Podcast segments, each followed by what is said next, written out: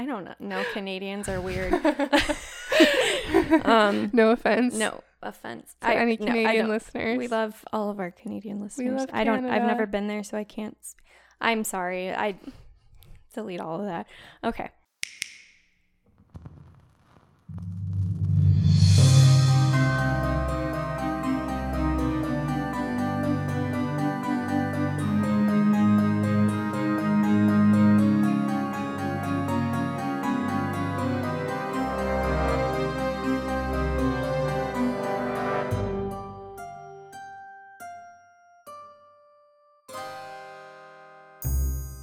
Good morning, good day, and good evening. And good night. Good night. Welcome to the Insomnia Report, episode thirty-one. thirty-one, baby.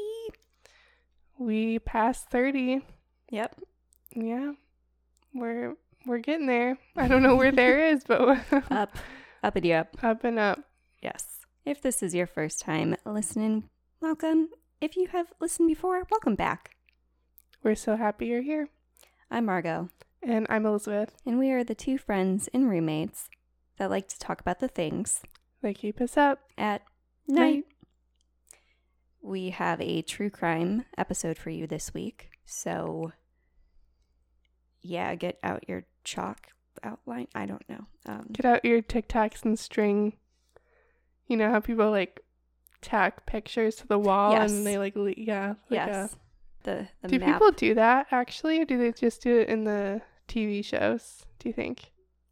If you are a detective, let us know. I feel like they have more high-tech options I'm these sure. days, but yeah. you never know. I don't know. Sometimes like vision the, board. I mean, sometimes the mechanical methods yeah. are, are better to visualize it. I don't know. True. I don't know. Who's to say? We can we can find out. Okay. We'll have to dig into that deeper. I, I'm curious. I'd like to know. I will go ahead and grab the matches. Would mm-hmm. you like to tell me about your week? Ooh, my week. What's kept you up? What's kept me up? I mean, I don't know. Like everything going on in the world. Mm, there's a lot. It just never stops. And um, did you hear gasoline is the new toilet paper right now? Like people are hoarding it. Yeah. I've seen pictures. I don't know if you've seen these of people with like the clear bags of gasoline in their trunk. I feel like that's a huge safety hazard. Like, yeah. did we not learn just take what you need? Yeah, it's uh, it's something else. Yeah. And everyone I know is talking about the high price of lumber mm-hmm. too. Yep. So, yeah. Good stuff. Well, I'm glad I don't have a car in the city. Right.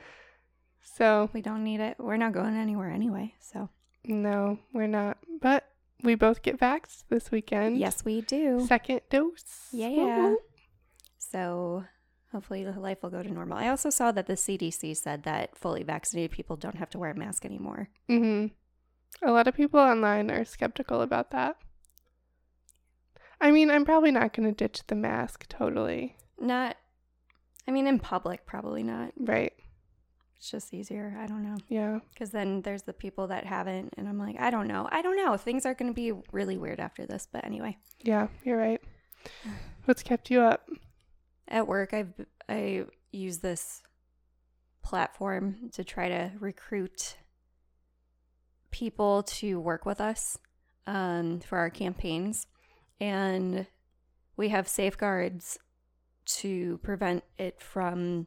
send in recruitment emails to people that we reject. So mm. ideally, it only sends emails to people that we approve. But for whatever reason, the safeguards failed and it sent to like anyone. Oh, my God. And well, that was incredibly stressful. But one of the brands I work on is a like apparel and shoe company. And it sent this automatic email to this one person and said, hey, I really think we would be a great fit for you to work on this campaign. Like, here's the details or whatever. And they replied back and they said, I um, review drones. I don't I don't know how that would be a good fit. I'm sorry. Oh, my God. So it was frustrating. I mean, it was hilarious, that instance, but the whole situation was not. Oh, yeah. That sounds really stressful. Yeah. So mm. that's kept me up because it, it's created a very yeah. a, a lot of extra steps. But it was funny because he's like, I don't I don't see how that would be a good fit. I, I review drones. Everything about my blog is about drones. Imagine having a blog about drones. What a niche. That's cool. I yeah. like I like that. Yeah. Go drone dude. Go drone dude. I've never like touched a drone or flown a drone. I haven't either. I've heard life. them. They sound weird because they kind of yeah. creep up on you and they're like, yeah, you know. That's exactly how they sound. I think so. I should be a Foley artist. You should. Oh my God. That's my drone sound. Oh, oh. Okay.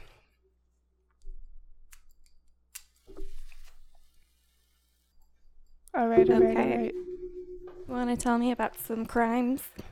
Oh, yeah. That sounded so Scandinavian. Oh, oh yeah. Oh, yeah. Here we go. Okay.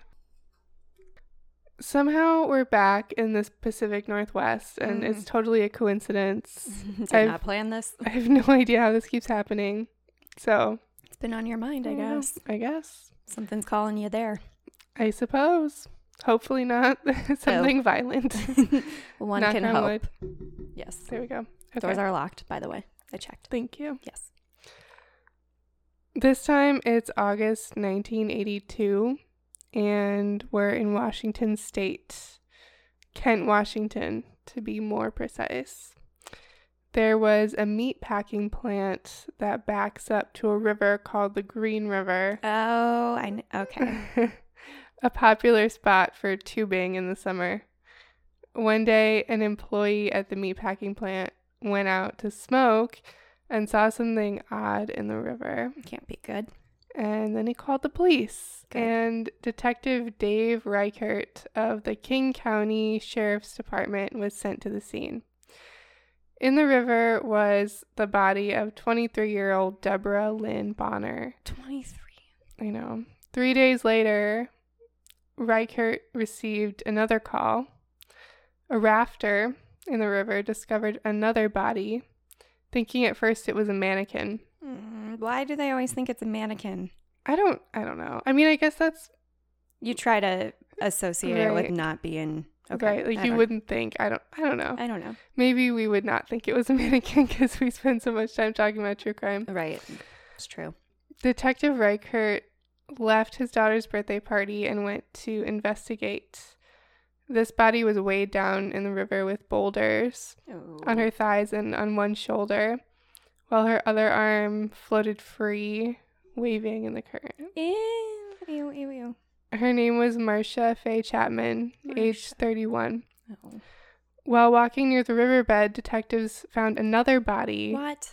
Face down in the grass. It was sixteen-year-old Opal Charmaine Mills. sixteen. Who had large bruises on her buttocks and a ligature around her neck. No. Detectives have, had also found a body in July of that year, Wendy Lee Crawfield, but I don't think they connected it quite yet with the others. Mm. Anyway, the police started finding more and more human remains over the next few years. Mm. Dozens and dozens of them. Many of them were sex workers. King County, Washington in the nineteen eighties was a popular spot for that kind of activity, which we've talked about before. Mm-hmm. Police knew at this point that there was a serial killer on the loose. Uh, no shit. And they, what they, gave you that idea? And they dubbed them the Green River Killer. See, like the names are okay. I know. It's kind of weird. After the location where the first victims had been found, they created a task force and a tip line, but nothing probable was coming through. Meanwhile, Reichert, the detective, was losing himself in the case. He worked on it even when he wasn't at work, mm. and he dreamt about the victims and would get up in the middle of the night to write down notes and ideas. He was terrified that they were letting the families of the victims down and afraid that the perpetrator would kill again on their watch. I, I can't imagine the stress of that situation. I know, especially because they just kept finding bodies, like, right. all the time. Yes. So, yeah, the killer was very active. Finally, a tip came in. A taxi driver named Melvin Foster called the station and said he had more information that could help them. Ooh, thanks, Melvin. He even said he knew some of the victims. Oh. Apparently, Foster had been in prison and had taken a couple of psych classes there. So, so he's an expert. He felt he could help the police crack the mind of this killer. Just a random guy. I don't know. Like, the police saw this all sounded a little sus. A little sus. Um, and they even had undercover stakeouts outside of Foster's house, like twenty-four seven, because he was a suspect mm. at this point. But eventually it turned out he was just a bored guy who liked the attention. So ah, they... um They have those. Yeah. So they stopped looking into him, and the bodies kept showing up. Then a strange beacon of hope. The task force received a letter from someone else who thought they could pick the killer's brain and lend investigators some insight into the workings of the Riverman. Can you guess who this person was? Melvin? No. Um, Ted Bundy. Yes! Oh! You're correct. Ted Bundy. Oh. Was it Ted? No, it wasn't. He was in prison at this point. Oh, I see. Right, right, right. Yeah, yeah. Okay. So Reichert, Detective Reichert and his team flew to Florida to visit Bundy in prison. What a time. I, like, not I a know, good time, but geez. But what a time. Like, I can't imagine what it would be like just to be a person living no. in that time, because it seemed like there were serial killers everywhere. Well, remember the statistics from the oh, other yeah, episode, how yeah. it, like, peaked in the eighties? So Ugh, blah, blah, blah. Yeah. Goosebumps. Ooh.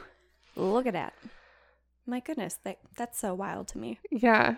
So, yeah, so they went to Florida to visit Ted Bundy and uh, see what info he could provide.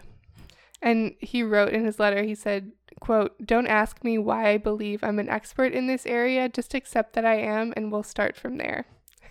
Because at, at this at that point, I don't think he had confessed. Oh, okay. So don't ask questions. Just He was like, "Don't ask me how I know this, but..." I know a guy who knows a lot about serial killers. I've heard some things in my lifetime. I don't know firsthand, but... Yeah. Ugh.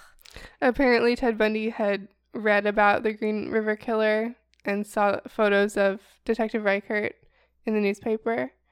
And, um, yeah. So he kind of, like, tried to give them a profile of this guy, and, and he said his tip was that he told investigators to stake out fresh graves if they ever found them, because he believed the killer would return to the scene to have sex with the bodies, basically, aka engage in necrophilia. Um, Didn't Ted do that? So right, yeah. Okay. So based on Ted Bundy's observations, Reichert decided they were looking for a guy similar to Bundy, and that gave him hope, weirdly enough, because they kind of had a better idea of what they were looking for. Thanks, Ted. And, um... I guess. Yeah, but so most of the things Ted Bundy told them were actually just things that he did, That's, as you, yeah. as you said. And um, one story said that it seemed like Ted Bundy was jealous of the attention that the Green River Killer was oh, getting. Oh, boo-hoo. Oh, God. I know. But honestly, like, I had never heard of this, really? this guy before today. Oh. So. Wow. And But, I mean, I feel like Ted Bundy has more on him, just, like, in terms of documentaries. He definitely had a lot more media. Like, yeah. Yeah. Like, I don't know. Maybe it's just me. But no, no, it's not, because anyway. Yeah. Yeah. I don't know. Okay. There were a lot of leads, but no major suspects until nineteen eighty-six, when a sex worker told police she'd been assaulted by a guy, and she described him to the police, who identified him as Gary Ridgway. They'd heard of him before, so they made a tip sheet and assigned it to a detective named Matt Haney, who started to connect the dots. He surveilled Ridgway cruising the streets where the sex workers walked, and then they searched his house and his work locker and his vehicles, but they didn't find anything. So they didn't have enough evidence to arrest him for anything, so they didn't, hmm. which is unfortunate. And this brought on lots of pressure from the public and the media, and the investigative team claims that people stopped calling the tip line because they believed, because of this negative attention, that they were bad at their jobs and, like, wouldn't catch him anyway. No. So everyone was very discouraged. And then eventually the task force was disbanded because it was too expensive and they weren't making any progress. Mm. Then in nineteen ninety-seven... It's a which, long time after. I know. It's just, like, I can't imagine how frustrating that would be Mm-mm. to to not be able to catch this person. So in nineteen ninety-seven, Detective Reichert was elected sheriff of the county, King County. Congrats. Hmm. And he immediately ordered D N A testing from the crime scenes, since that technology wasn't available when they were first investigating in the early eighties. They really didn't have a lot to work with, but they went through a bunch of evidence to try and get D N A. So they rinsed... Sorry, this is kind of gross. They rinsed all the fingernails to try and look for evidence. They swabbed the ligatures. And, yeah, they found some D N A on some pubic hair that they had collected. Mm. So, yeah, they got a little bit that they could use. And then they had D N A from Ridgway from a piece of gauze he had chewed on ten years prior. I don't know what the context is for that, but... Who kept that? Who thought that? Um, I don't know. Okay. I don't know. And they compared the D N A uh, with each other. And so, um, at this point, I don't know when this is, maybe a couple years after. I don't know how long D N A testing takes, but... Like at the time? Yeah. Okay. Yeah. Detective Reichert got a call. It was a match, the D N A, linking Ridgway to three of the victims that they found. So the police started to observe him again as he, like, drove around and whatever, and uh, picked up sex workers. I don't know why they didn't just, like... pull him over. Right. I don't I don't really know. Anyway. But they finally arrested him in November two thousand one at the truck factory where he worked. He he painted trucks. Yes. That was his job. Yeah. So he was arrested, and then he was waiting for his trial. And his lawyers talked to the prosecutors and said they wanted to make a deal, a plea deal. They said, he'll tell you about sixty-five murders in exchange for not being put on death row. So life in prison. And they agreed because they wanted to get all of the information that they could out of him, especially because they had so many unidentified victims. Mm-hmm. So... Uh, Ridgway ultimately gave the detectives details on forty-eight killings. My goodness. And they took these little field trips where he showed the cops where he left some of the bodies. And um, the it was frustrating for the police because they could tell that he enjoyed these little, like, road trips. Mm. And he got to relive his crimes. Could you imagine getting the permission slip for that field trip? No. I cannot. Ugh. Yeah, I saw some video of it. It's just like, I don't know, in all of the videos that I've seen of him, he's just very, um, like, calm and unconcerned. I hate that. About so no anything. Empathy. Yeah. And, like, proud of it. Yeah. Mm. Yeah, they said that he would point to where he left the bodies, like, with an expression of joy. He was, yeah. Messed up. Yeah, super messed up. obviously, but... Yeah. And through this, they found four more bodies. Hmm. And it was worth it for Detective, or I guess at this point, Sheriff Reichert, because they helped more families get closure. What had happened to their loved ones. Yeah, it took him five months to confess everything he wanted to confess. He had never told anyone else about his crimes. He ultimately admitted to killing seventy-one women. He said they deserved to die because they were out on the street. And in court, he said, his, in his statement, he said, "I killed so many women, I have a hard time keeping them straight.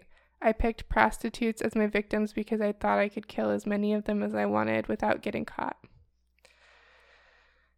Some of the relatives of the victims or friends or family members got to speak at his sentencing and say what they wanted to say to him. Some of them forgave him, which I thought was interesting, extraordinary, because... Yeah. I don't, I honestly, it's unfortunate, but I don't think he cared. Right. You know? I don't think so. Actually, well, so in what I saw, like, video from it, and this one guy said he forgave him, and Ridgway actually cried, mm. um, which was interesting. But, yeah, he was sentenced to forty-eight consecutive life sentences with no chance of parole. Meanwhile, Sheriff Reichert still struggles a lot with the memories of the victims and finding them. He ran for Congress, and I think he's still in Congress. Mm. Anyway, just an aside. Yeah. So who is Gary Ridgway, the Green River Killer? He was born... in February nineteen forty-nine in Salt Lake City, Utah. Mm-hmm. He had two siblings.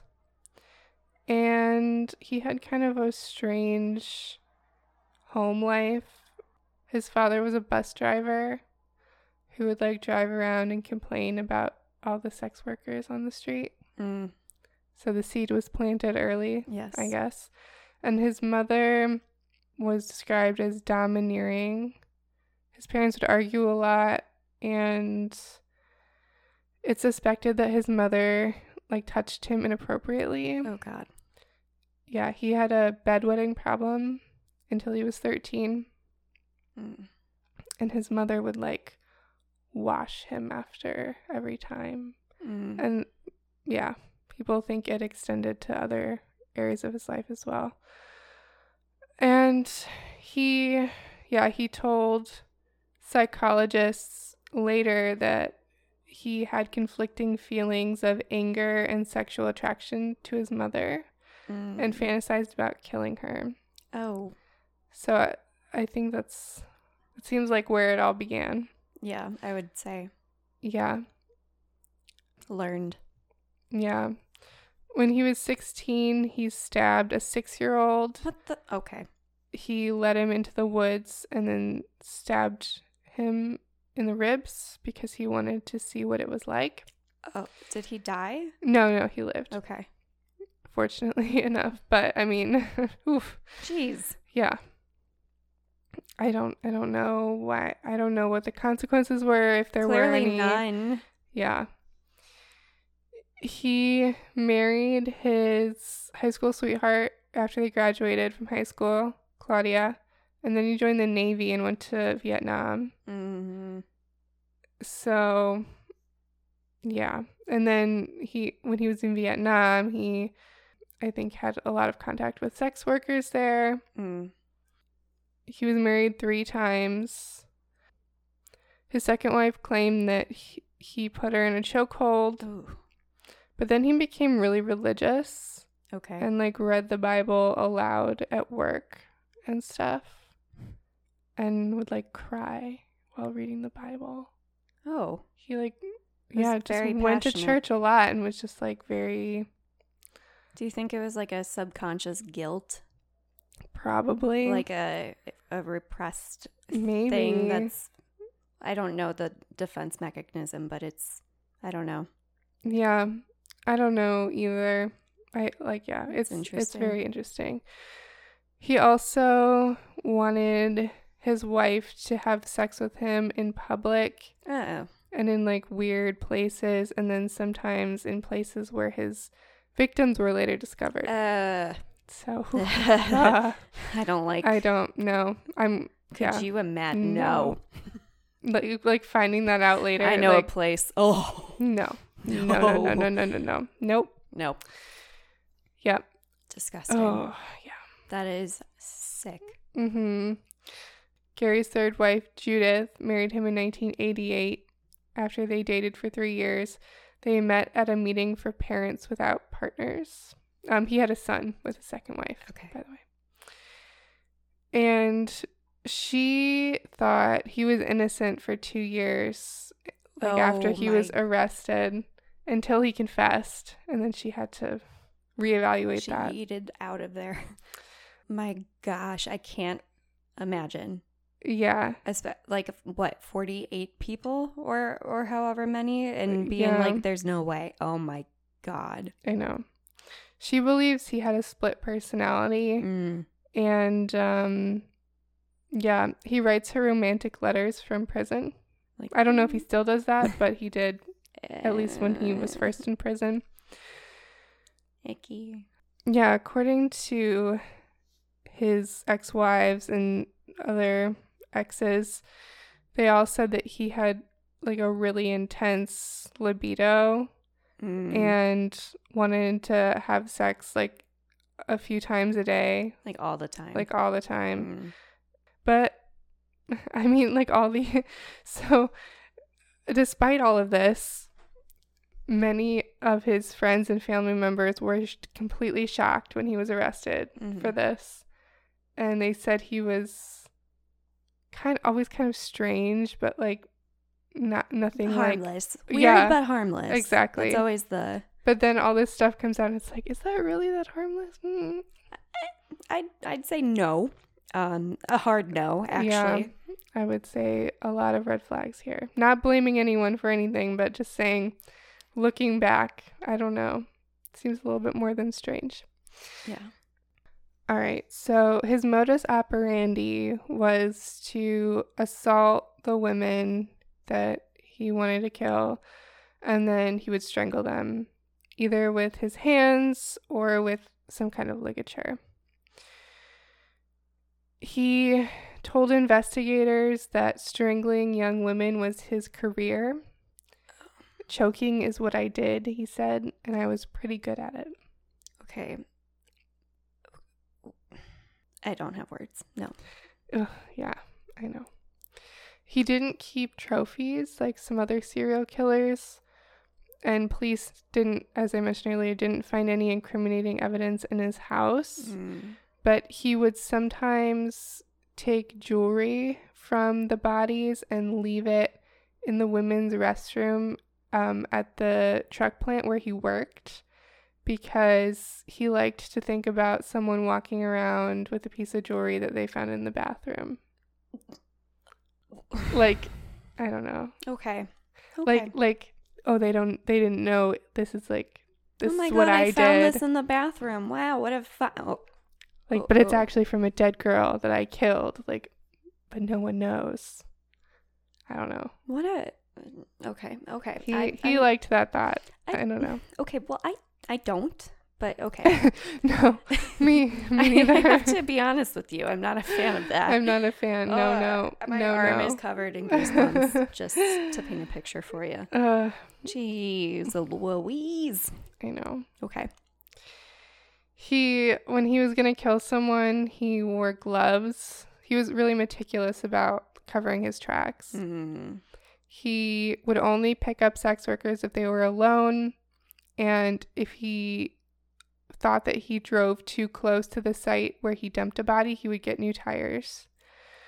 Oh. He left cigarette butts and gum wrappers near the bodies as like a red herring because he didn't smoke or chew gum. Oh.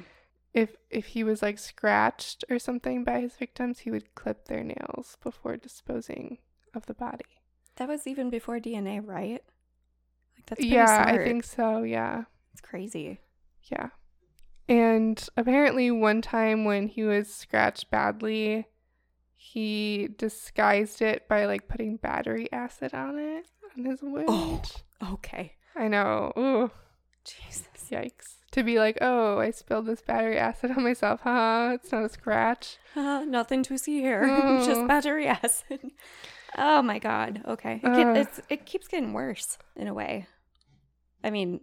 No, I mean, yes. Anyway, just I'm I'm in shock, and I this is how I'm reacting to it.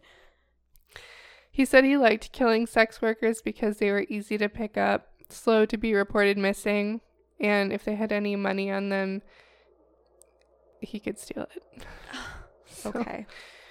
He seemed to have sort of this, like, love-hate relationship with sex workers, where he obviously hired them all the time, but kind of internalized also his dad's dismay of mm. them, and also his whole Bible thing that he had going. Yeah.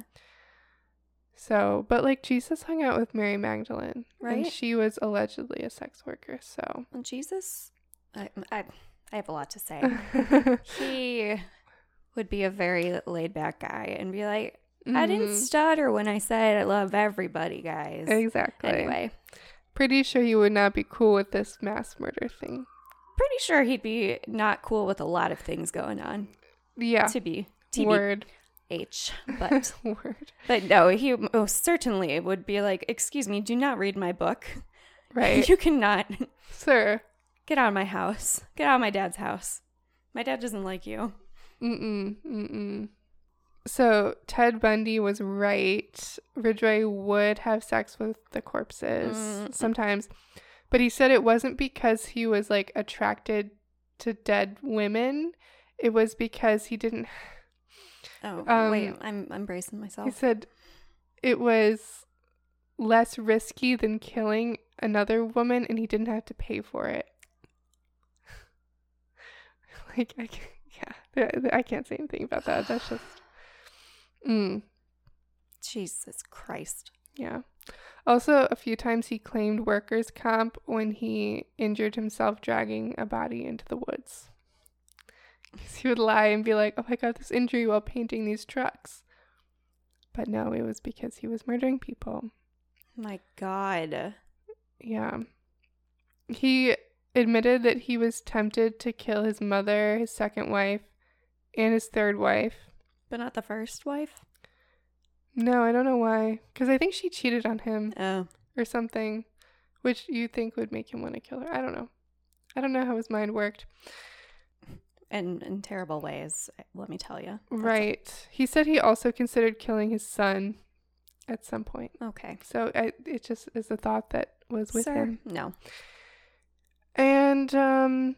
yeah, apparently his second marriage didn't work out because he liked to sneak up behind her in the woods and scare her. Uh, no, it would not work out. Absolutely not. No. And like I said before, he, he also, like, choked her once. Right. And he said that one of the main reasons behind wanting to kill his second wife was so that people wouldn't see him as a loser with two failed marriages. Isn't being a murderer worse than being a loser? I mean, you're a loser if you're a murderer, right? Right. Like, right. I, I don't. What yeah. a what a fragile what, like what twisted logic. Me? Yeah, I don't even know. Oh, geez. Okay. Yeah, but he he didn't kill his family because he figured it would be easy to trace it back to him. So, okay. So well, I'm glad but, he thought that one over. Right. I'm glad he didn't kill them.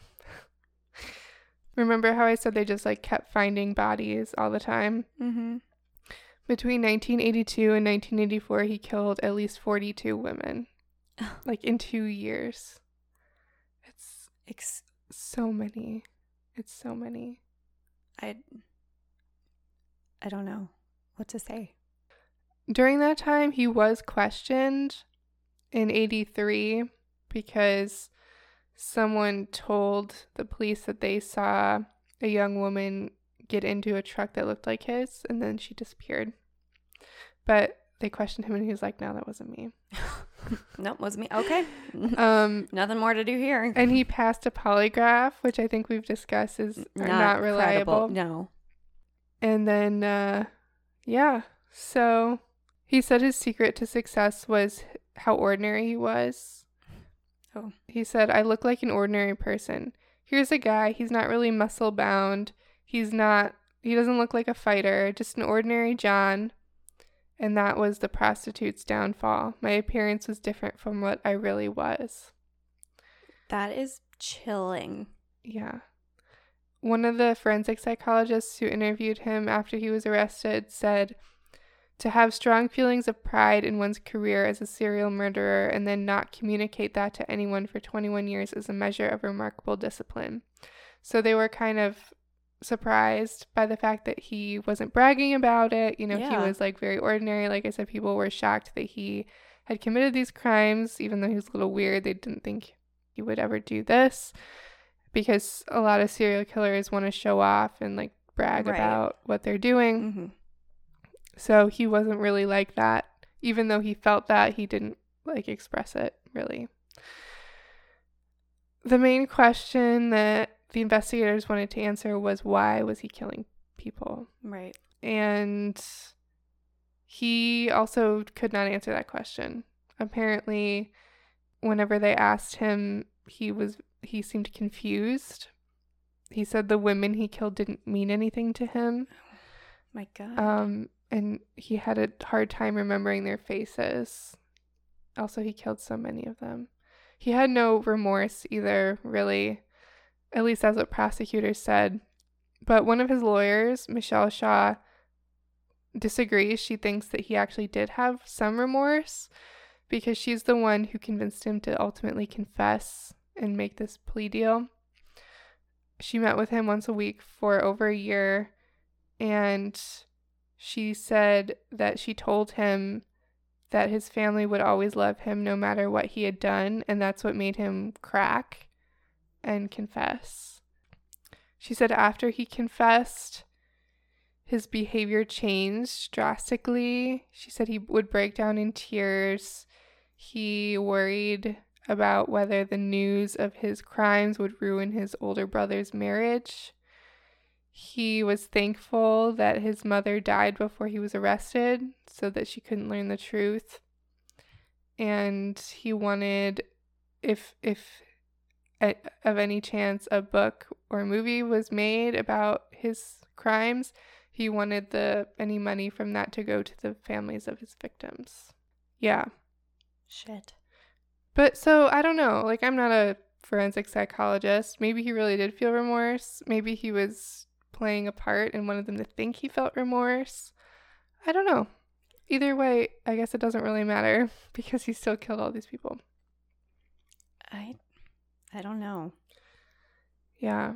Oh, I, for- I forgot to add that, um, so when he stabbed that boy when he was sixteen, because he wanted to see what it felt like, what it felt like, he said he told the psychologist he did this because he was thinking about his mother. Oh. He said, I thought about stabbing her in the chest or in the heart or cut her face and chest. Oh. So he, some...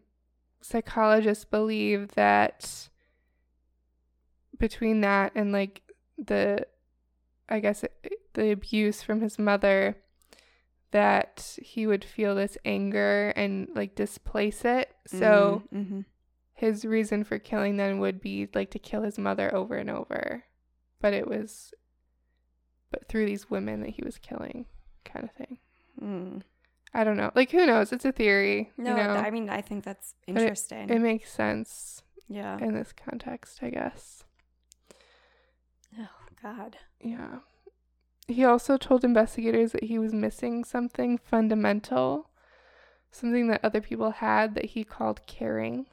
But when the psychologists asked him to rate himself on a scale of one to five, with five being the worst kind of person and one being the best kind of person, he said a three. Oh, okay. He said, yeah, for one thing, I killed him. I didn't torture him. They went fast. Oh, okay. Um, well, I guess that's the best it could have But no, it's mm. still horrible. Okay. Yeah, all right. I don't know. Oh, Jesus. Apparently, at times, he tried to portray himself in a good light mm-hmm. when he was being interviewed because he thought that a true crime author would write a book about him.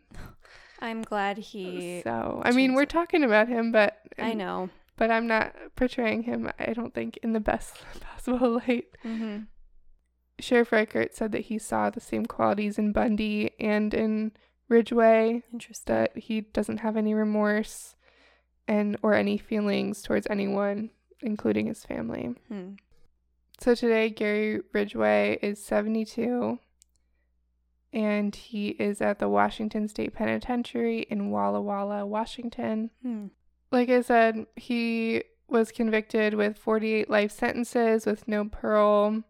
And then he was charged for each victim. He was charged with ten years of tampering with evidence.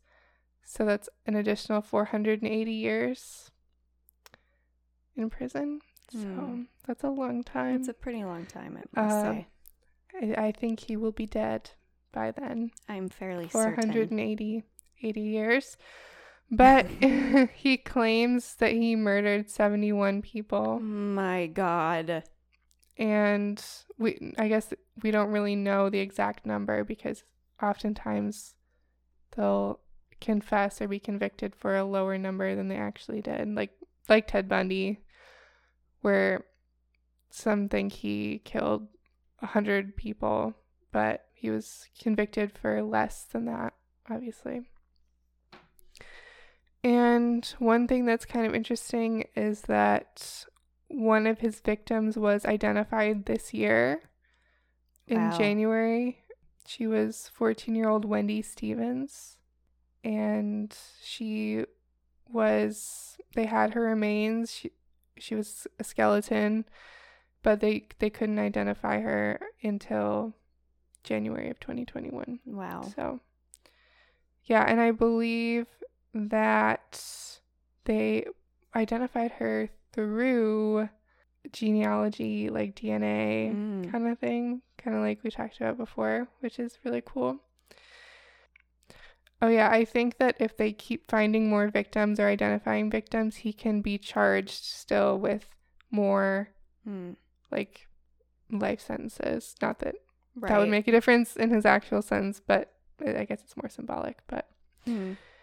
Yeah, that's Gary Ridgway, the Green River Killer. I believe he's the second most, he's killed like the second highest number of people mm-hmm. in the Americas. Yeah. And I don't know how I didn't hear about him until like this week.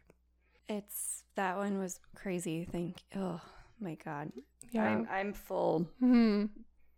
like, uncomfy. Yeah, I don't know. Just, I don't know if you've seen, like, videos of him, but just yeah. the way he talks about everything, it's just very eerie. Like, it's as if he's talking about, like, how his trip to the grocery store went. It's just, like... Right, exactly. Oh, yeah, like, they were out of eggs. Oh, yeah, I, I murdered mm-hmm. her. Like, hmm. He's like, oh, yeah, I, I I didn't kill him. Oh, yeah, then I, then I, he's just, like, I don't know. Ugh, yes. I, Horrendous. One of my favorite bands, well, my favorite band has a song called Walla Walla. I wonder if it's about that. So does The Offspring. Anyway. I hope there are better things in Walla Walla than the prison. I would hope so as well. Walla Walla, Washington. Walla Walla. Walla Walla. Walla Walla. I like that name. Walla Walla. I, I like it too. I've heard about, I've heard of it before. Why have I heard of it? I know in Twilight they talk about him, like, briefly. Oh, really? In, like, one of the books. When they're talking about, like, killers in Washington or whatever. Oh. I I believe it. Oh, my God. Well. Natives of Walla Walla often refer to it in text form as W two. W squared. Walla Walla is a Native American name that means place of many waters. Oh. Anyway. There we go. You learned something new. Hmm. Hmm. I did not know that, though. Well, thank you. What have you got for me? Okay. So, it's November eighth, twenty ten. Oh, not another recent one. I'm sorry. Okay. It's around nine thirty p.m. and twenty-four-year-old Jennifer Pan was in her room watching Gossip Girl and John and Kate Plus eight, as you do. Ooh, very, yeah. very on brand for twenty ten, I'd mm-hmm. say. And she was chatting on the phone with a friend. She lived in a nice suburb in Markham, Ontario, Canada. She grew up there with her brother Felix, and her parents were Bich and Han. She was a straight-A student, a gifted musician, and she was studying to become a pharmacist at a good school. Her mother, Bich, had just gotten home from line dancing with some friends and family, and her father, Han, was in his bedroom. Jennifer came downstairs to say goodnight to her mom, and then she went back to her room and got ready for bed.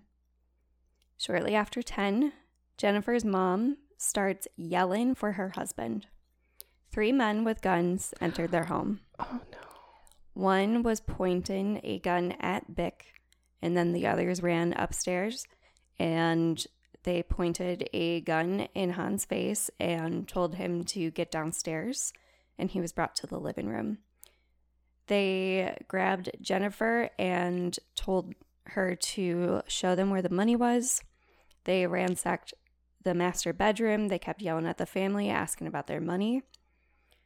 The men found eleven hundred dollars in Bich's nightstand and twenty-five hundred dollars from Jennifer that she had earned teaching piano.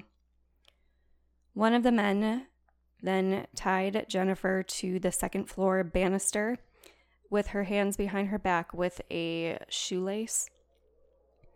The father, Han, said that he only had sixty dollars in his wallet, and then one of the men said that he was lying, and he pistol whipped him on the back of the head.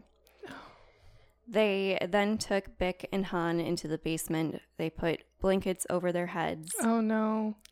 Bich was begging for them not to hurt Jennifer and wanted to be with her, saying, "Where's my daughter? Where's my daughter?" And one of the men said, "She's been cooperating, so she'll be okay." Bich was shot three times, and Han was shot twice. Oh, my God. What kind of home invasion is that? That's, like, really weird. Okay, I guess we'll find out. The men then fled the home, saying that they needed to leave because they had been there too long. Luckily, Jennifer had hidden her phone in the waistband of her pants that Smart. They didn't know about, and she was able to dial nine one one despite her hands being tied. So she was able to, like, contort her body. So in the nine one one call, Jennifer cries for help, saying that she is tied upstairs. She doesn't know where her parents are. She doesn't know what's going on, and people broke into her home, and she heard shots or pops, and she was very distressed. About thirty-seven seconds into the call, you can actually hear screaming in the background, and it turns out it's Han.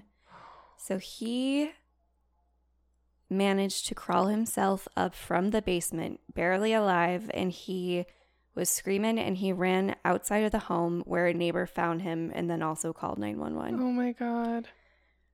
Her mother, unfortunately, died at the scene, and the father was taken to the hospital. Uh, as I mentioned, he had been shot twice, once in the face and one time in the shoulder. Han was then put into a medically induced coma, and he was fighting for his life. Thankfully, Jennifer was unharmed, and they found her upstairs still tied to the banister. So this seemed to be a horrible home, home invasion gone wrong. It was in a nice area. It was one of those cases of nothing ever happens here. Mm-hmm. And so it, it shook everyone. And police started investigating, and they believed the motive was robbery because the family, for one thing, lived in a nice area, and the parents had luxury vehicles, which they believe could have drawn the robbers to their home. Mm-hmm. So the police chief made a statement that said, quote, uh, this was during a press conference, So the home invasion appears to be random in the sense that there doesn't appear to be any known motive for these individuals to have been targeted, and it is entirely possible it may have been a case of mistaken identity.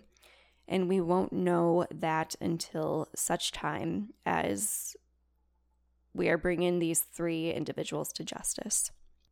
And that was according to the the Canadian Broadcasting Centre.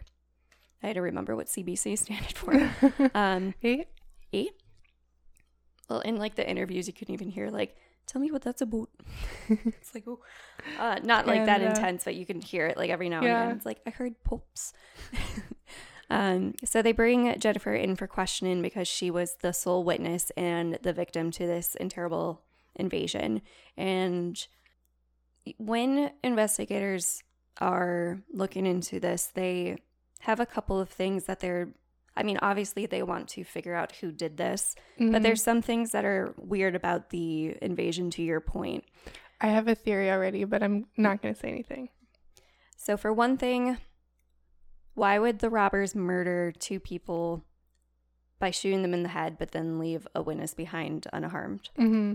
Another thing was the fact that Jennifer was tied by a shoelace, which makes investigators question if the burglars were, like, really knew what they were doing, mm-hmm. because if this was a planned robbery or if they had, like, the intent to do harm, they probably would have brought, like, better means to constrain someone, mm-hmm. like zip ties or, or right. tape or you know, whatever they do.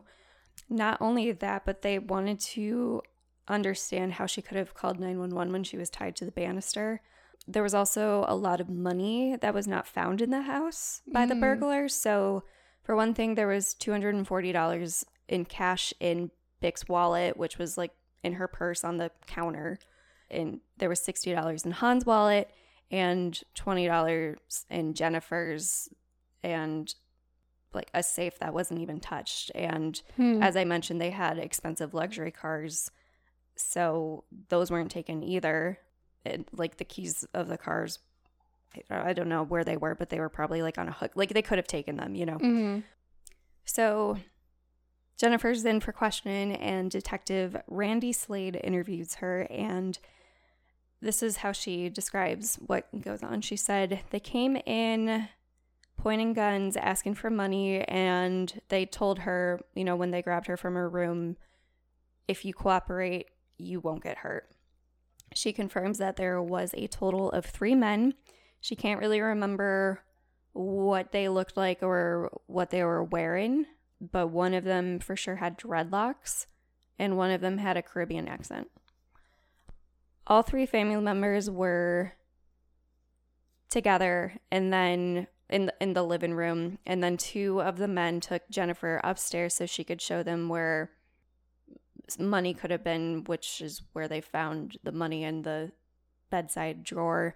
Mm. Um, they ransacked the rooms and everything, and then one of them tied Jennifer to the banister. Then the men took the, her parents to the basement. Jennifer said that she heard the yelling, and one of the men said, you lied to us, followed by, you aren't cooperating, and then a couple of pops, and then his mom or her mom screaming, and then followed by several more pops. Mm-hmm. So then she hears the men say that they needed to leave, and when she hears silence, then she thinks it's safe to, like, reach for her phone, and she makes the nine one one call. So Detective Slade tells her that he wants to know the logistics of what Bich had been doing, because he said he thinks that when she went out to go line dancing, she was targeted because she had a, a luxury a luxury vehicle, and that's what probably drove people in, so she was probably followed home. Mm-hmm. He also says that he wanted to check her phone to see the timestamps of everything of that night, and, you know, if she was on the phone with her friend that she had stated when she was watching Gossip Girl or whatever. Uh, she just wanted, they just wanted to, like, pair it up with this was, like, standard. So he leaves a room to get the consent form for the police to you know, have access to the records or whatever. And he comes back with a form and lets Jennifer know, oh, your brother's actually here too, because he wasn't home because he was in college. Mm. But he had been brought in. I don't know if he was being, like, interviewed. Well, they have to interview everyone, mm-hmm. so. But anyway, so Jennifer was, like, surprised that he got there so quickly because this was only a couple of hours after the fact. Mm-hmm. To this point, Jennifer has been compliant. She's showing, you know, body language. She's very distraught. She is explaining everything to the best her, of her ability, but she keeps saying, like, I, everything's all over the place. Like, I know what I – she's flustered, so she keeps saying that she's worried that – it's not going to, like, she'll, she'll remember things after the fact or be mm. like, I should have said that, or, like, remember details. And the detective reassures her, like, hey, like, if you do remember, like, I know that you're traumatized right now, but the best thing to do is do it soon when everything's fresh. Mm-hmm. But when it comes to the form, she starts to get a little dodgy, and she's like, so uh, how far back are you going to go in that phone? Will I be informed if anyone on my phone is contacted? Are you looking at, like, everything? Like, are you looking at photos? Like, are you like, what are you, what are you doing? And the detective said, I mean, yeah, we're going to look at everything. Um, and we're absolutely going to contact the friend you were on the phone with and look at all inbound and outbound communication. And he also said that this, he's like, you know, this could be used against you if it turns out you're lying about anything here. But she signed it, and the interview ends at four thirty in the morning. So Jennifer was able to leave, but would later be called back for interviews a few more times, and things would take a shocking turn when some evidence comes to surface that Jennifer or the police were not expecting. And it turns out her father survived, and to everyone's surprise, he remembered everything. So this is the story of the Pan family murder. Oh my God. Han and Bich were Vietnam refugees that had moved to Canada in nineteen seventy-nine. Separately, they didn't meet each other until they moved to Canada. They met working at an auto manufacturer called Manga International. They made auto parts and tools, and eventually they met and got married. Jennifer was born in nineteen eighty-six, and Felix was born three years later. As Han and Bich worked manual labor, labor jobs, naturally they wanted to make sure their kids had better lives than they did. And I know it's a stereotype that, you know, Asians get good grades and their parents are incredibly strict and so forth, but they believed that they were to set the foundation, and it was expected that their children would work harder to do better. Mm-hmm. Han had said, quote, Bich and I are making the car parts. I want them to be designing the cars. So they lived pretty frugally, and they kept putting aside money as much as they can for their kids' education. And in two thousand four, they saved enough money to buy their large dream home, and they even had over two hundred thousand dollars in the bank. Dang. So when Jennifer was four, she started playing the piano. She had a natural knack for music, and she was also put into figure skating, and she had very rigorous training. As early as elementary school, she'd be in practice at ten p.m., and then when she came home, she had to work on her homework until midnight. Wow. In elementary school. At a young age, her room was... Her room was filled with bookcases of a bunch of different awards and medals and everything. So Jennifer actually had sights for the twenty ten Olympics. Wow. And she wanted to join the national team. However, she tore a ligament in her knee, and that injury oh. ended her athletic career. Sad. Too bad. Eh, womp womp. Jennifer and her brother were both very bright students, though the pressure Jennifer was feeling started to weigh on her when she was about thirteen. She always said that her parents were comparing her and her brother to other classmates, to their peers, to family members, and Jennifer said that she never felt like she was smart enough for them. Mm. She said that she was good at hiding her feelings and she would wear what she called her happy mask. Her parents, especially her father, definitely used the authoritarian parenting style, and there are even articles about a term called being a tiger parent, mm-hmm. which is essentially a helicopter parent. Um, and the term tiger parent was first coined in twenty eleven when a Yale professor named Amy Chua, sorry if I'm not saying that right, wrote a memoir called The Battle Hymn of the Tiger Mother. Uh, and it had been used since to describe a parenting style that uses harsh tactics like fame, uh, fame, fear or shame, uh, while also prioritizing a family tie closeness. So according to an article from Good Housekeeping, tiger parents rank high in shame or shaming techniques, but they also rank high in warmth. And this was based on a study conducted at University of Texas by Doctor Kim. So tiger parenting utilizes some of the traits of authoritarian parenting styles, but it could be rooted as parental selfless selfless love for the child, mm-hmm. which is, you know, I want you to have a better life than I did. So the study also showed that tiger parenting is effective with Asian American, or I guess Asian com- Canadian families, but not for other Americans or f- people with European backgrounds. It just mm. like doesn't work as well for them. According to the study, Asian students with tiger parents show a, quote, paradoxical pattern of both uh, higher distress coupled with a high achievement. So mm-hmm. they go kind of hand in hand.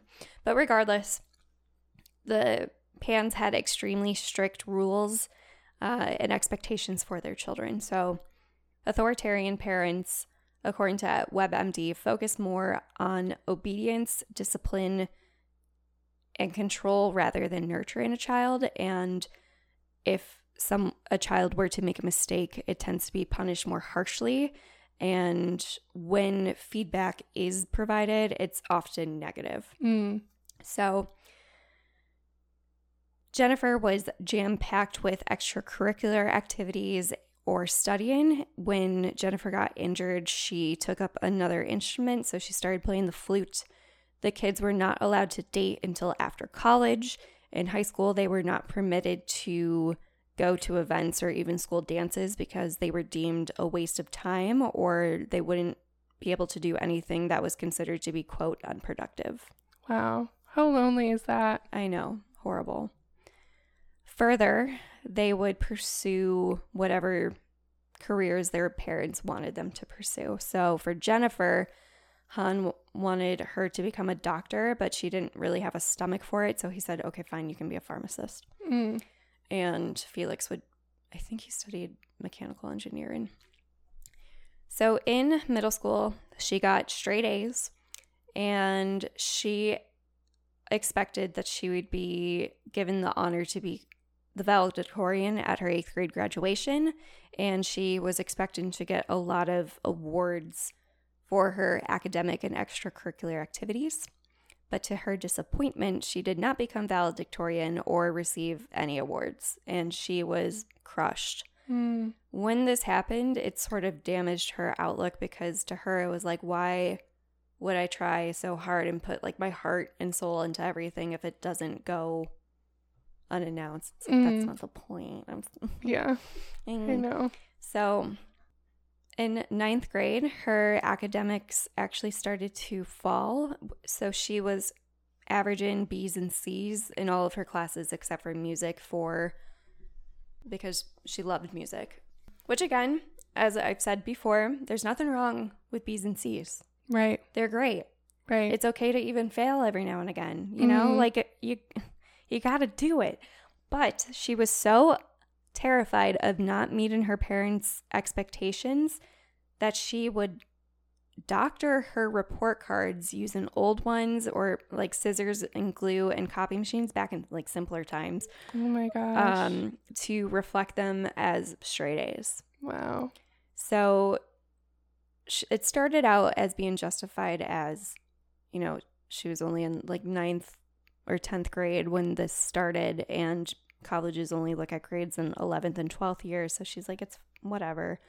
It's just this one time. But it wasn't just that one time, and it snowballed from there. Oh, no. So her senior year, she actually received early acceptance to Ryerson University, and Han wanted her to go to University of Toronto to study, to go to their pharmacy school. It's sad that, like, they thought they could control all of that. Right. Like, uh, if, like, I don't know. I can't imagine my parents being like, you have to go to this school and study right. this thing. Like, that mm-hmm. sucks. Yeah, it does. Mm. Very controlling. I don't know. Like, if she likes music, let her do music, you know? Yeah. So she got early acceptance, but she came to, like, an agreement with her parents. She said, I will go to Ryers for two years. It was, like, only thirty minutes away, and then mm-hmm. she would transfer. However, it turns out her senior year, her last semester, she failed her last calculus class, no. and she couldn't graduate. Oh, my gosh. But she was, again, afraid to tell her parents, and she was afraid that they would, like, eventually look through old records and find out that she has been forging her report cards for the past four years. Mm. And instead of telling her parents that she, you know, had the acceptance letter recalled because she couldn't graduate high school, mm-hmm. she forged letters from Ryers saying, we are giving you scholarships, you have financial aid, you don't have to worry about, like, everything's covered, you know? Like, you don't have mm. to, everything's great. So what does she do now? She literally goes to school without going to school. Oh, my gosh. She bought used textbooks and school supplies. And when she was supposed to be in class, she would just hang out at cafes or libraries, and she would, like, take actual notes so she could show to her parents, like, look what I learned in biology today, mm-hmm. or, or to show, like, she she like bought the textbooks of what she would actually be taken if she were to do the program there. And on the side, she taught piano lessons, which her parents approved of, but on the side, she actually worked at a restaurant. Mm. So after two years, this is still going by. Oh, like, they have no idea. And her dad says, hey, so uh, are you still transferring to University of Toronto? She's like, I beg your pardon? And he's like, uh, you know, we agreed that you would be at Ryers for two years and then you would go to University of Toronto. And she goes, yes, why? Yes, I have been accepted to the School of Pharmacology. That's the one. Oh. Um, and she said, like, again, everything's good. You don't have to worry about money. And she said, I think it would be best if I lived with a friend in Toronto for a couple days and then come home on the weekends. And remember how I said that one of her parents' rules were no dating until after school? Mm-hmm. Well, in high school, Jennifer had the opportunity to go to Europe for a band trip. And after lots of begging, her parents let her go. So when she was there, she actually fell for one of her bandmates. Oh. His name was Daniel Wong, and he was one year older than her. And at the point of the trip, they were completely, like, acquaintances, like, fine with each other, mm. but, like, nothing really beyond, you know, he's your classmate. But one night, they were playing at a venue that, I guess, allowed people to smoke, or a lot of people were, like, smoking cigarettes or something. Mm. And this triggered an asthma attack for Jennifer. And she, it was Daniel that came essentially to her rescue. He took her outside, like, guided her through breathing and made sure she was okay. And in that moment, she was like, yes, hello, I'm in love with you. And uh, for the rest of the trip, apparently they were inseparable. And oh, wow. They kept their relationship a secret because Ooh. She couldn't date. And when like, I don't know how it came up in conversation, but apparently her parents didn't like Daniel because he was Filipino, and oh. I said Pino. Hal- he, hal- he was a jalapeno. He was Filipino, and she needed to date someone oh. who was Vietnamese or whatever, so they didn't like him. Wow. But, like, she was like, you know, hypothetically, I'm not dating him, but, like, what do you think? But, like, if I was. But if I was, would you, would you give me your blessing? Anyway, but they kept the relationship a secret. Oh, my gosh. She's in deep. Like, I know. It just keeps. It's like a double getting, life. Yeah, exactly. It keeps getting worse. So it, it turns out instead of living with her friend, she said it was her friend Topaz. And instead of that, she was living with Daniel. Oh. And her parents still didn't know about this. And two years go by, and it's graduation time, right? Jennifer was able to present her parents with a straight A transcript. Did she ever get her high school diploma? No, she did not. Oh, my God. And it turns out you can pay people on the internet to do just about anything because they hired yeah. someone to create a fake degree for her. And when it came to the graduation ceremony, Jennifer told her parents, oh, we had like an ab- abnormally large graduation size, and we were only allowed to have one ticket, and I didn't want to pick between you two, so I gave it to a friend.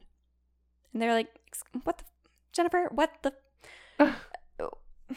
So, like, when I graduated, we were limited, but mm-hmm. no, like we go to a, I went to a very small school, but we were still given four. Right. And they're like, you only got one ticket to the University of Toronto. Yeah. All, like, that many people want to be pharmacists. Like, anyway. Apparently. I guess so. But, you know, she just had an answer for everything. And, but they were like, okay, what are you going to do? And when they said, oh, like, did you get pictures taken at graduation? Like, she had some reason for that, too. She's mm. like, oh, I didn't fill out the form in time or something. Wow. So. Sus. I don't know how. Anyway.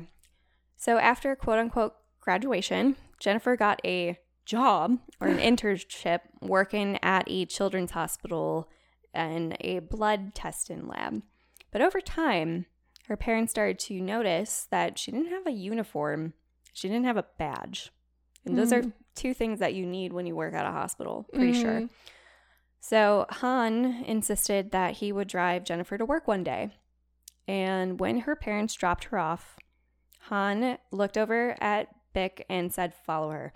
And Bich ran, like, after Jennifer, and sh- when she got into the hospital, she couldn't find her, and Jennifer was hiding in the E R for hours.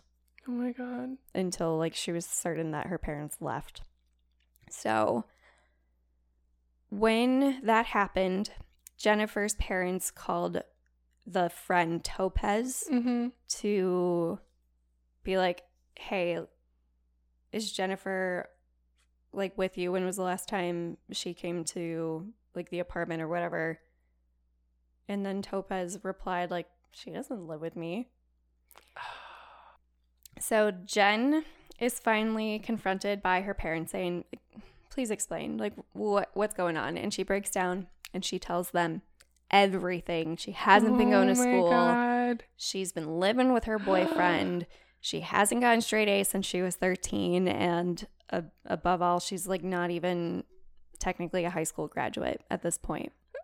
I'm not saying that she's justified, but, like, if your parents, if there's, like, that's what happens when you're so controlling, your kids, like, just won't tell you anything. A thousand percent. Like, she was in such fear of getting a B. Yeah. That she created this ongoing yeah. web of lies. Ay, ay, ay. So her parents were furious. As right. I mean, yes, right. I agree. I don't I don't think I think both situations are wrong. Yeah, me too. But I would also be mad.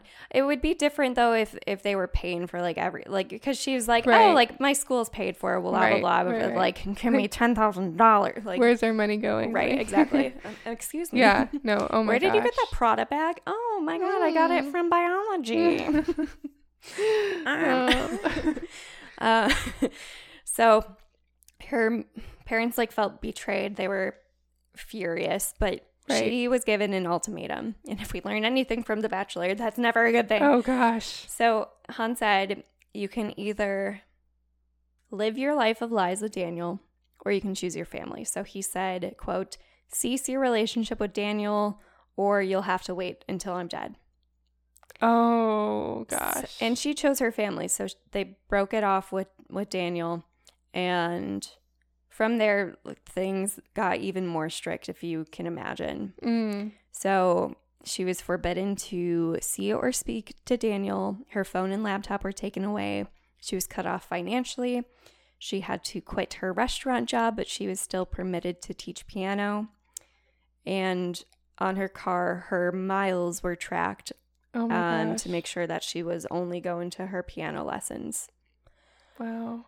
I, I, I'm still hung up on the high school degree. Like, make her make her get it. Like, oh, no, that was my next bullet. Oh, okay, okay. She was to enroll in a class to retake calc. Okay, so, okay. Yes, you beat me to it. Okay. Um, eventually, she could use her phone only when one of her parents were in her presence. Mm-hmm. And sh- they had the right to check...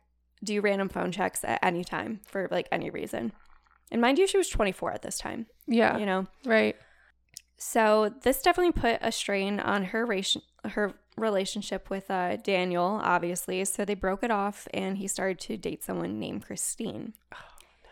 She was not okay with this. Jennifer, she could not right. handle this, especially because this was really the only really like Like, she had friends in school, but she, mm-hmm. like, couldn't go hang out with them, you know? So she had no, like, outside support. Exactly. So she started doing extreme things to get his attention. Oh, no. What did she do? These are frustrating. But she okay. said one time when she was home, she, like, the doorbell rang. She answered it. And a A bunch of men stormed in, and they all gang raped her. And Christine was the one who organized it as a warning to stop talking to Daniel. So so she told Daniel this? Yeah. Okay. And then another time, Jennifer had received a letter in the mail with a bullet in it as a warning to, again, like, don't talk to Daniel or else. And oh. she told Daniel that Christine had been behind all of this, and Daniel then broke it off with Christine, and for a while Daniel and Jennifer were on and off mm-hmm. for a while. Like, even if they went a while without talking, it, it didn't take long for them to rekindle it, because, like, you know, Jennifer would find ways to mm-hmm. talk to him or, or mm-hmm. what have you. So in the spring of twenty ten, Jennifer connected with an old high school friend named Andrew, and she was talking about him about how she felt like a prisoner in her own home and how things were with her parents and especially her dad. And he casually said that he considered, like, killing his own father on a few occasions, and he would like to brag about how he would rob people at knife point in the park sometimes. Um, you need new friends. I know you don't have a lot, but that's not the one. That's not mm, what you do. Um, mm. But this sparked an idea for Jennifer. Oh, God. So between her piano lessons and school, she devised a plan to where she would pay Andrew's roommate fifteen hundred dollars to kill her father in a parking lot. However, her friend's roommate, Ricardo, like, took the money, but never killed the father. And she, like, kept trying to call him and be like, well, like, where's my money or whatever? Mm-hmm. Like, you took my fifteen hundred dollars and you haven't. But I'm sorry, fifteen hundred dollars to kill your dad? Okay. Right. Anyway. But he later said that the only money between them was two hundred dollars from a night out, which he later paid back. And when she said, can you kill my dad? He was like, absolutely not. And like, hmm. he was like, no, I, not me. So after that, like, failed attempt, Daniel steps in and they start to plot for months. So wait, so Daniel, her ex, her boyfriend? Mm-hmm. So how did he, how, how, so wait, so how is he suddenly on board with this violence? Why is everyone on board with this? So the the thought was, if she could be free from her th- father, her and Daniel could live together. And if her parents died, she would get five hundred thousand dollars worth of insurance money. Oh my God. Like a million total, but it would be split between her and Felix. So I don't know why you think you could just like ride off to the sunset. Right. And get like, get away with hero. It. She's obviously not thinking very much about mm, that. No, no. I mean, her whole life is a lie, you know, but. Yeah. So Daniel gave Jennifer a spare iPhone and SIM card that her parents didn't know about, and connected her with a friend of his named Lenford Crawford, and his nickname was Homeboy, which I okay I, I don't know if that's like a nickname that he gave himself. He's like, yeah, they call me Homeboy, but mm. it's like no one calls you that.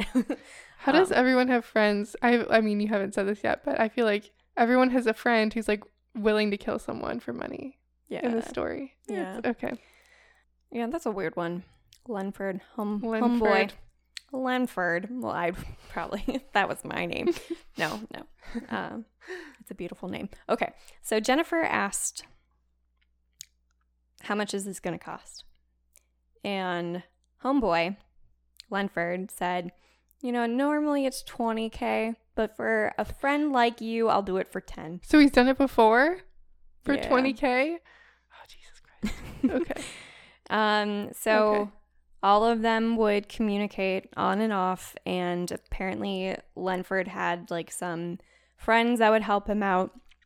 And for months they would be talking about it, hey, like, does tonight work? And they're like, no, no, like tonight doesn't work for me. I'm getting dinner. Like, I can't come kill your family. I'm getting food tonight. I'm sorry. It's just, uh, oh my God. My God. I know.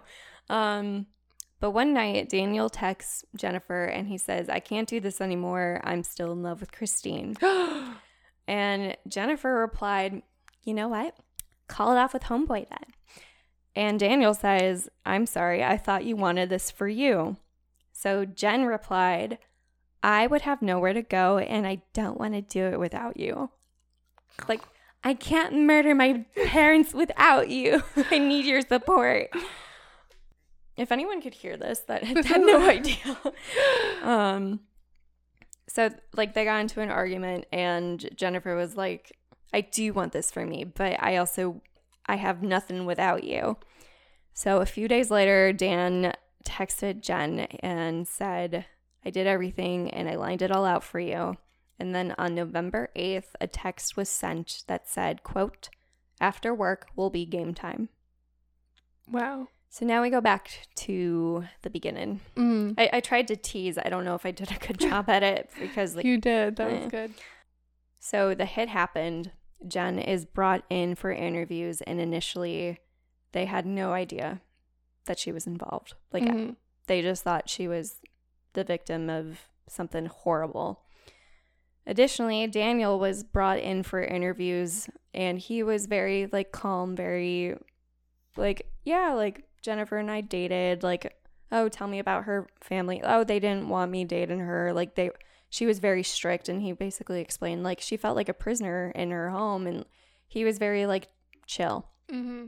And they really didn't suspect anything until the end of the interview when the investigator asked, like, hypothetically, how much do you think it would like cost to hire a hitman? He's like, I don't know, like maybe ten thousand. And to them, they were just kind of shocked at like how he could just be so like nonchalant about it, or mm-hmm. like the way they phrased it was like, how much do you think it would take for someone to kill someone? He's like, I don't know, like I don't know. So that that was kind of like a side eye. They were like, what? Mm-hmm. So Daniel grew up in a good family like Jennifer, and he was a pretty outgoing guy and so forth. You know, the the works. Like, oh, yeah. He was nice to people, blah, blah, blah. But he did get in trouble with the law for drugs, and he was once caught with half a pound of marijuana in his car. And when he was brought into the interview, he was transparent about, like, his history about dealing. So investigators then thought perhaps, like, this crime was related to a drug dealing. Mm. And because Jennifer and Dan were, like, seeing each other, maybe she was being targeted by, like, competitors. Mm-hmm. And, and that's why her family was targeted. So that was one theory. However, so with the first interview that Jennifer did, the one I explained earlier on, she was not deemed a prime suspect, but she was definitely sus. Like, not suspect, but sus. But sus. And, like, it was deemed something was going on. So she was told that she needed to come in for a second interview, like, just to get more information. So during the second interview, they basically just say, hey, we just want to see if you remember anything else. This is just, like, strategic to figure out more things and to see if, like, the story is consistent. And, like, even with – typically prosecutors would not interview someone they deem to be completely innocent because they didn't want to cause more psychological damage. Mm-hmm.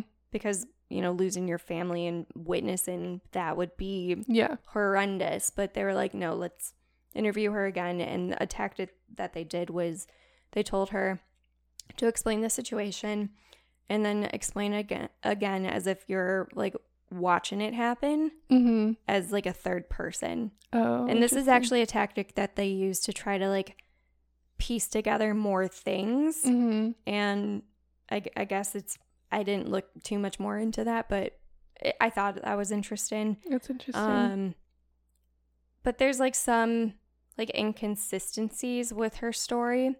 So they conclude, like, the second interview, and something unexpected happened as Han miraculously survived after being in a coma for a couple of days. And as I had mentioned earlier, he remembered everything. So, Han had woken up from a three-day medically induced coma. So, he had broken a bone near his eye because he was shot in the face, and there were fragments that the doctors would, would not be able to remove. Oh, my gosh. He also had shattered neck bone. Oh. And so, a bullet had grazed his carotid artery, which would have been fatal, oh but remarkably... It it didn't. Wow. It, like, grazed it, but it didn't. Like, if it had been, like, a millimeter mm, or lucky. Something. Wow. Yeah. So, he also remarked that there were two very troubling details. He recalled seeing his daughter talking friendly to one of the oh my God. People, and they chatted softly and, you know, Not, not like high stakes, and you know, if if someone comes in and is like, "Give me your money," I'm not gonna be like, "Hey, like, I'm just watching Gossip Girl over here." Right? Like, can you not hurt? Like, oh now's not a good time. Also, her arms were not tied, and she was just walking around the house, like, freely with the intruders. Oh my God! So Jennifer had no idea that he remembered things, and the police and Han had an agreement that he would not, like, say anything. Mm-hmm. And Jennifer went to visit Han in the hospital, but he wasn't too concerned that he was aware of anything. Mm-hmm. They also had some officers attend her mother's funeral. And for one thing, they wanted to pay respects. Another thing was they wanted to keep an eye on people that were there. And they said that Jennifer's behavior was, quote, remarkable because she was bowing her head and rubbing her eyes as if she was crying, but there were no actual tears. Mm. So now it's time for interview number three. And the first two it was like calm, empathetic, understanding, and I guess playing good cop. Uh, but good cop is no longer there. And they bring in another cop who is has a completely different demeanor. And after three hours of questioning, she finally cracks. Oh my gosh. So they used a style of interrogation called the Reed method, which is pretty controversial because it takes the aspect of innocent until proven guilty and kind of like flips it on mm. its head. Mm-hmm. Um, so I, I'm not going to get too into like how it's controversial, but essentially it will s- make statements and give someone an out. Mm. So in the conversation or the interview, and detective said, "You were involved in this. I know that," even though like she hadn't confessed. And then he said, "There's no question about it. The only question right now is, are you going to keep making mistakes?" And then Jennifer replied, "But what happens to me?" Jennifer eventually admits that she did hire people to come in, but she says that they weren't there to kill her parents. They were supposed to kill her because she had failed at committing suicide and she just felt so miserable that she didn't want to live anymore. So she needed someone else to do it, but it went wrong. Hmm. And she tried to call it off, but the hitman like still wanted his money, which is, I don't think that's how that works. Mm-mm. Like you get paid when the job's done. You don't, what? Yeah.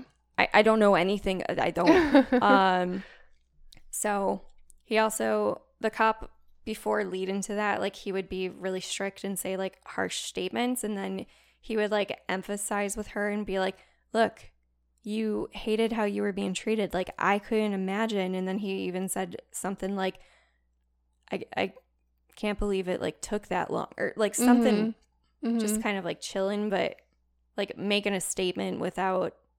Yeah. Because if it, you were innocent, you'd be like, "I didn't do that." Like, what? But she was mm-hmm. like, okay, like, touching yeah. her hair. But anyway, so she was arrested there, then and there. And then trial was held in twenty fourteen. So here's kind of like the breakdown of what they figured out. So it was a red flag because there was no sign, like forced entry. So when Jennifer went to say goodnight to her mom, she unlocked the door. Mm. There was also surveillance caught from a neighbor's camera that there was a light in her bedroom going on and off, which would have been, they think, a signal for mm. them to come in. And then they caught three men going into the home on the footage. They also deemed that the way that her parents were shot was more so execution style than like a random robber, because like mm-hmm. I'm yeah yeah so it was more of a work of like hitman professionals. Mm-hmm. It what also stood out to police was when they re-listened to the nine one one call, they realized it was alarming that when you hear Han like screaming in the background, Jennifer yells, "Dad, I'm here, like I'm upstairs," or whatever. He just like runs out of the house mm. instead of going to check if she's okay. He's just mm-hmm. like, "I'm out, like mm. bye." So that was something that they were like, "Oh, like we didn't catch this the first time." Mm-hmm. So they played some of the interrogation videos um, at the court case, and you can watch all. There's like over ten hours of footage. Wow. I did not watch all of it. I watched some of it. But the videos are critical evidence as well as everything that was in the text messages. So had they not found the phone with the messages or like the SIM card, they may not have as easily been able to point it out. But it was also critical was Han's testimony, because when he was shot, he was unconscious, so they thought he died and no one expected. If he did not live, it probably would not have been as obvious. Mm-hmm. So the trial lasted ten months. It was only expected to last like six. Uh, Jennifer broke down when they described her mother's death, because she was... Even though her parents were strict, her mother was the one that was a little bit more, like, sympathetic. Like, mm-hmm. oh, go let her. Like, it's okay. Or on some occasions when her phone was taken away, she'd be like, "Hey, like, your dad hid it in the drawer." Like, mm-hmm. you know, something like that. Uh, she ha- she didn't want her mom to die. And she ended up being the one that died. Yeah. Um, so when her father took the stand, he said, I hope she thinks about what happened to her family and that she can become a good, honest person one day. And then Felix also took the stand, saying that he is living with the consequences of the crime and he lost contact with friends. He tried to disconnect himself from being a member of the family and like what had happened. He was not able to find work uh, or be able to talk about the past at all without painful memories because he could, like was in shock that a family member could do this. Jennifer Pan, Daniel Wong, Lenford Crawford, aka Homeboy, and two of Lenford's associates were put under arrest for first degree murder of Bich and the attempted murder of Han. So they were given life sentences. Wow. And no possibility of parole for at least twenty-five years. It's also... So one article I read said it's a mistake for... The the thing about this case is it, it obviously it got a lot of media attention, but Jennifer Lee, who was a sociology professor at University of California, said with this case, it it's a mistake to it attributes Pan's troubles to the tiger parenting. So mm. it obviously had an impact, but this was a very extreme case. Right. And a lot of the times it's really, quote, easy to blame immigrant parents. Mm. So Professor Lee says that, well, she co-authored a book called The Asian American Achievement Paradox. But she basically said the danger of highlighting a case like this is that it contributes to the misconception that all Asian kids experience the extreme pressure or are mentally unstable. So that being said, Jennifer's parents were wrong for being as harsh, mm-hmm. but that doesn't justify murder in them. Right. So this one's tricky because... You feel bad for Jennifer, but you don't kill your parents, but then, right. like, you, it, it's just horrible all, yeah, all the way around. Everything is bad. Everything yeah. about it is, is terrible. So, I, I don't know, but, like, Jennifer's parents, Lee further says in this article, Jennifer's parents clearly had a role in making her feel trapped, but I think there's a broader discussion to be had about the expectations that teachers, peers, and institutions place on people like Jennifer to fit the stereotype of the exceptional Asian student, mm. which I think is really fair. Yeah. But she's she's in jail. She'll be there for life. I think she's thirty-five now. Wow. But it's incredibly sad. That's horrible. It, it's horrible. But the sources that I found were... Um, one of them was an article written by Karen Ho, who was a reporter for Toronto Life magazine, and she was actually a, a peer of Jennifer. She went to school with her. Oh, wow. So that gives an interesting perspective. Another one was from Oxygen. There's, I guess, like a segment called Killer Couples. Um, okay. And there's also a book called A Daughter's Deadly Deception. And I read most of it. But um, that is the story. And wow. It's a very sad one. Thank you for that. Yeah. Yeah, that's that's horrible. Yeah, all the way oh around. Oh my gosh. So. Yeah. I hope that her brother and her dad have found some peace.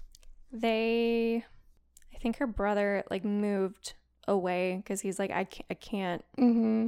be around here anymore, and I think he just wanted to be around where he wouldn't be like recognized or talked about. Um in one article I read, they were trying to sell the home, but no one wanted to buy the home. Right.